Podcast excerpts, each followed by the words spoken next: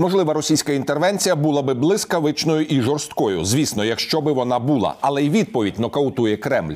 Тож останні перемовини між Блінкеном і Лавровим дають певну надію. Ентоні Блінкен сказав мені, що задоволений обміном опініями, які допоможе їм наступного тижня представити нам письмову реакцію. Сергій Лавров, міністр закордонних справ Росії. Тож, можливо, Кремль не планує відкусити самому собі носа, а припадок агресії геополітичного доміношника можуть врешті погасити. Про це і про інше колишній міністр закордонних справ України, член Руху опору капітуляції Володимир Огризко.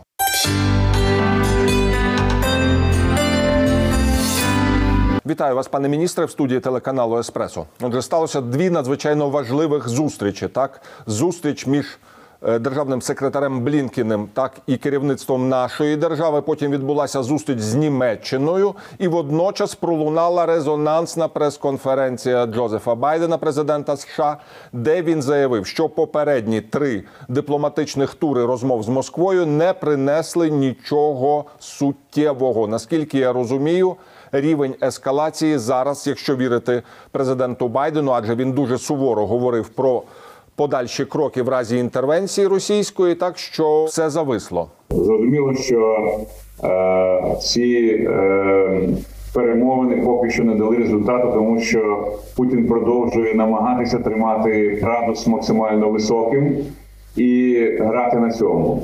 Але, скажу вам відверто, є передчуття, це, звичайно, не факт і не істина в останній інстанції, полягає в тому, що Путін починає втомлюватися від цієї напруги, яку він, власне, створив. І, я думаю, що починає шукати способи відступити і поторгуватися. Ну, дивіться, навіть такий невеличкий сигнальчик, як заява Рябкова про якісь вже певні зміни, про певні пом'якшення, ну, там, знову, звичайно, повний абсурд, але сама розмова на тему, що, ну, добре, тут уже ми можемо про щось говорити, свідчить про те, що ці перші ставки були запитальними, як у нас їх називають, а потім починається спускання донизу. Ну, очевидно, що головною метою є не пустити Україну і Грузію в НАТО, це ясно. От, власне, до цього зараз все буде поступово спускатися, бо очевидно, що ніяким чином не можна заборонити НАТО робити те, що воно хоче на територіях своїх країн, ніяким чином не можна заборонити НАТО приймати умовну там Швецію чи Фінляндію, в тому числі Україну і Грузію. От, але все одно фокус російських претензій зараз буде йти саме на оці 2 країни, які для них є принципово важливими. Ну, те, що це абсурд, ми з вами чудово знаємо. Ну, але поза тим, оце зараз до цього ми будемо поступово спускатися. Як ви можете розшифрувати візит державного секретаря Блінкена до Києва? Що він привіз, що він почув, так, і який зараз буде, можливо, координований план дій? Важливим в цьому плані є теза про те, що санкції після, ну, по суті, своєї ролі, ну, надто позитивної не відіграють. І це, мені здається, дуже важливо, і це те, що треба доносити не тільки до Блінкена, а до всіх наших європейських партнерів так само. Тому що, ну, знаєте, як в медицині, краще хворобу попередити, ніж потім її лікувати. То це, мені здається, те саме. Коли ми говоримо про те, що краще... І я тут продовжую наполягати на своїй, так би мовити, версії. Краще оголосити меню санкцій. Тобто, щоб у Путіна після його прочитання, ну, навіть в голові, в думках не було наміру реалізовувати якісь свої сценарії. Ну, щоб просто людина знала, що за перетин кордону чи за будь-які інші речі, які називаються агресією, він отримає отакі відповіді з боку Заходу. Бо коли він чує речі на кшталт, ну от після того, якщо от ми будемо дивитися, що ж це було, і таке інше, у нього справді не виникає бажання зупинятися. А от, знаєте, пане Антоне, що мене вчора здивувало в цьому контексті, то це повідомлення про те, що європейські наші друзі ніяк же ж не можуть зрозуміти, а що ж таке агресія. І от ви знаєте, мене щось одразу якось свою юність студентську перенесло, коли ми на курсі міжнародного права вивчали резолюцію Генеральної асамблеї ООН ще 74-го року, де є 7 чітких означень, що таке агресія. Тобто, знаєте, я думаю, що, мабуть, треба нашим дипломатам порадити, щоб вони зайшли в відповідні Міністерства закордонних справ і принесли копію друковану, щоб наші колеги просто її швидко взяли, прочитали і наробили отаких от заяв, від яких насправді у людей, які в цьому трошечки щось тямлять, волосся дибки піднімається. Бо це сором для Європи говорити про те, що вони не знають, що таке агресія. Ну, є не менш так би мовити, скандальна ситуація – це коли президент Зеленський в ситуації нарощування російських військ. Він каже, що нам не треба панікувати і так далі, замість того, щоб, наприклад, оприлюднити чіткий план дій. Тому що, за інформацією моїх євроатлантичних друзів, війна, якщо вона буде, інтервенція, якщо вона буде жорсткою і дуже швидкою. Тобто це не буде якась затяжна, довга історія, коли поки ми будемо збирати 4 чи 12 нарад, підписувати документи і впроваджувати, все вже може і завершитись. Ну, звичайно, пане Антоне, ми з вами не є військовими спеціалістами і нам важко спрогнозувати. Те, що я щонайменше так само чую, що такі плани швидких дій, вони мають місце, так звані бліцкриги по різних напрямках. Ну, але повірте, я думаю, що все-таки рішення приймається не військовими, а політиками. Рішення має бути політичним. І після цієї прес-конференції Байдена, яку ви згадали, де він, вже, здається мені, вибрав всі найжорсткіші форми, які тільки можна було вибрати, і сказав, що в разі того, що російські війська перетнуть український кордон, а навіть ракета, яка летить за меж України, з Росії і перетинає український кордон, це є вже агресія. Це знову-таки посилаємося на ту відому резолюцію 74-го року. Там не треба нічого доводити і щось вигадувати, там це написано. То це означає, що автоматично включаються ці санкції. Єдине, що я тут з Зеленським погоджуся, це таки їх треба оприлюднити або краще ввести до того, щоб у Путіна не було жодних шансів на цю аферу. А відносно того, чи ми повинні сприймати це напружено чи спокійно, я вам скажу чесно, я теж десь в Твіттері після перших цих заяв, що російські дипломати начебто залишили Україну, написав, що це черговий постріл з пропагандистської гармати Кремля. Ну, тому що, насправді, вони поїхали на новорічні свята, якщо так бути чесними, і потім вже ж через кілька тижнів повернулися. Але це використовується для того, щоб ця інформація йшла по Україні, щоб люди хвилювалися. Скажу чесно, деякі ваші колеги з тремтінням в голосі ставлять питання, так коли наступ? Треба бути абсолютно неадекватним вже в останній ступені цієї неадекватності, щоб після всього того, що сказано і пересказано і переговорено, таки прийняти рішення на вторгнення. Це самогубство. Якщо Путін самогубець і вся ця його камарилля, значить тоді він отримує те, що він хотів, і дуже швидко перетрансформується в рай. Значить, такі в нього, мабуть, буде вибір, бо іншого насправді не буде. Це, звичайно, коштуватиме десятки тисяч загиблих із російського, з українського боку. Але це ціна цього політичного божевілля. Але все-таки, я думаю, що він дуже хоче жити. І дуже хоче добре жити. І дуже хоче довго жити. І ви знаєте, я думаю, що на підтвердження цієї тези є те, що відбулося з Назарбаєвим. От після тих подій, які відбулися в Казахстані, повірте, Путін буде жити рівно стільки, скільки він протримається в Кремлі. Він не піде з Кремля навіть за день до своєї фізичної чи будь-якої іншої, так би мовити, смерті.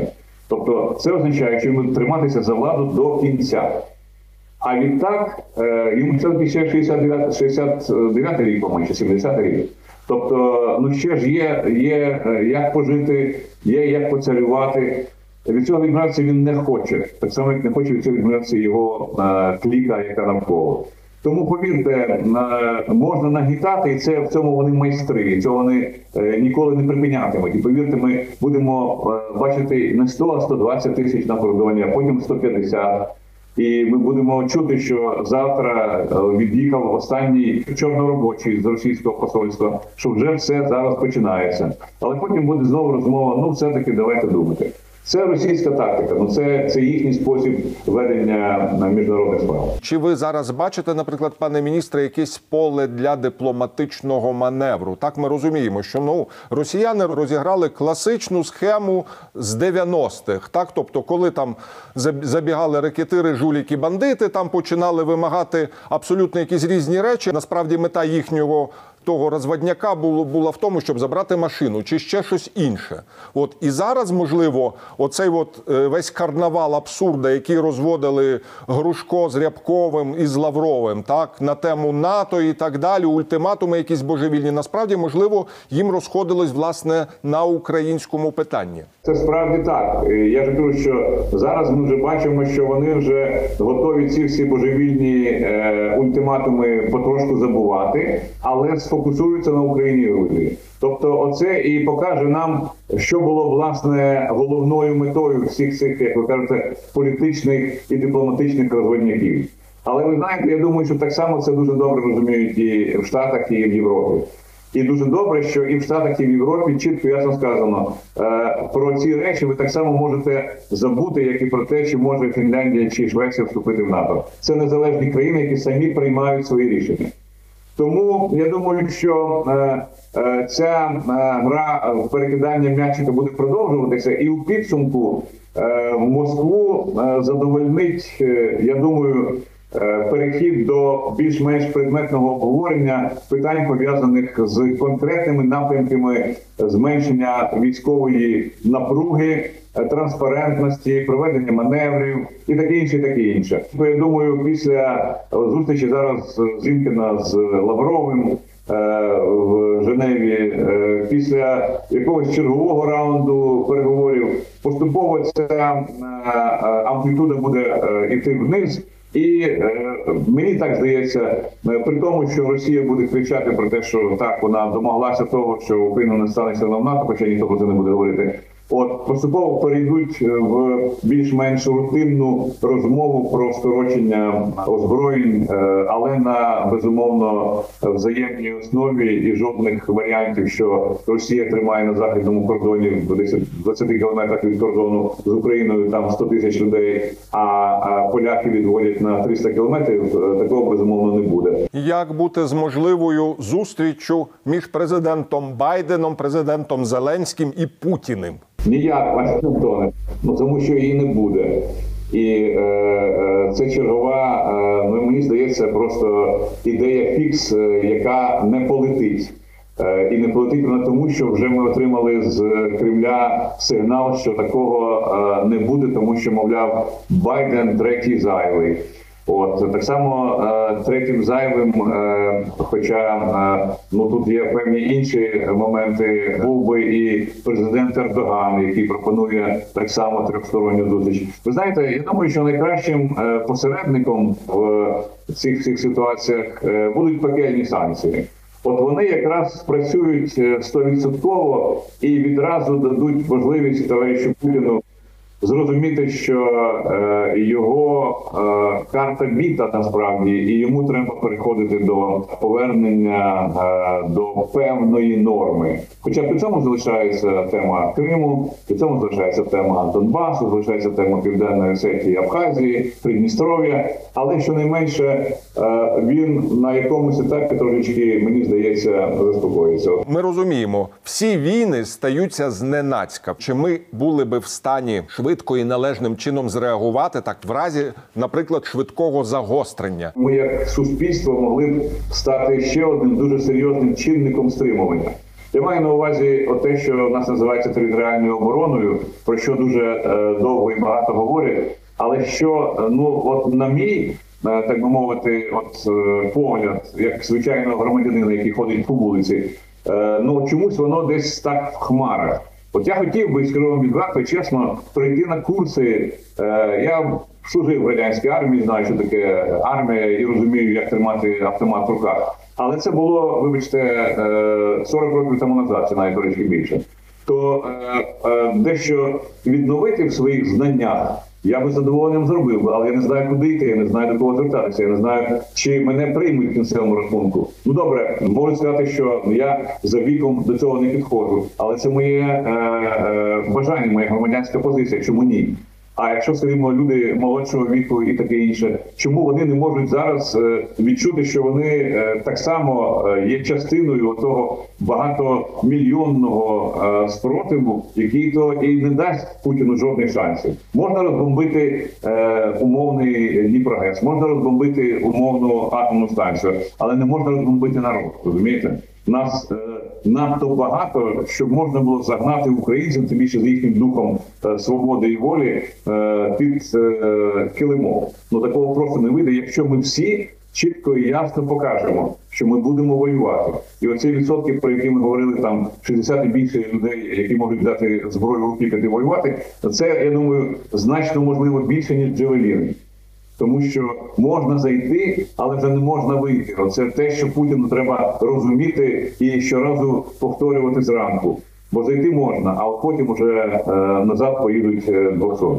Тому поєднання всіх цих компонентів, мені здається, дає нам можливість почуватися, по-перше, спокійно, по-друге, стабільно.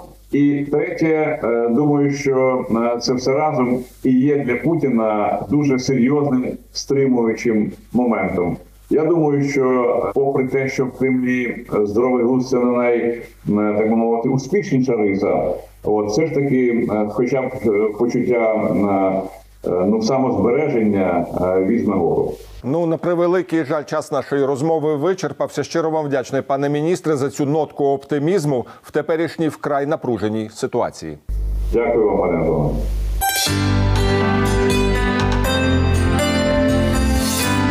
На сьогодні в мене все, але залишайтесь з телеканалом «Еспресо». Мої колеги працюють для вас нон-стоп. Пильнуйте себе і своїх близьких. До зустрічі в ефірі.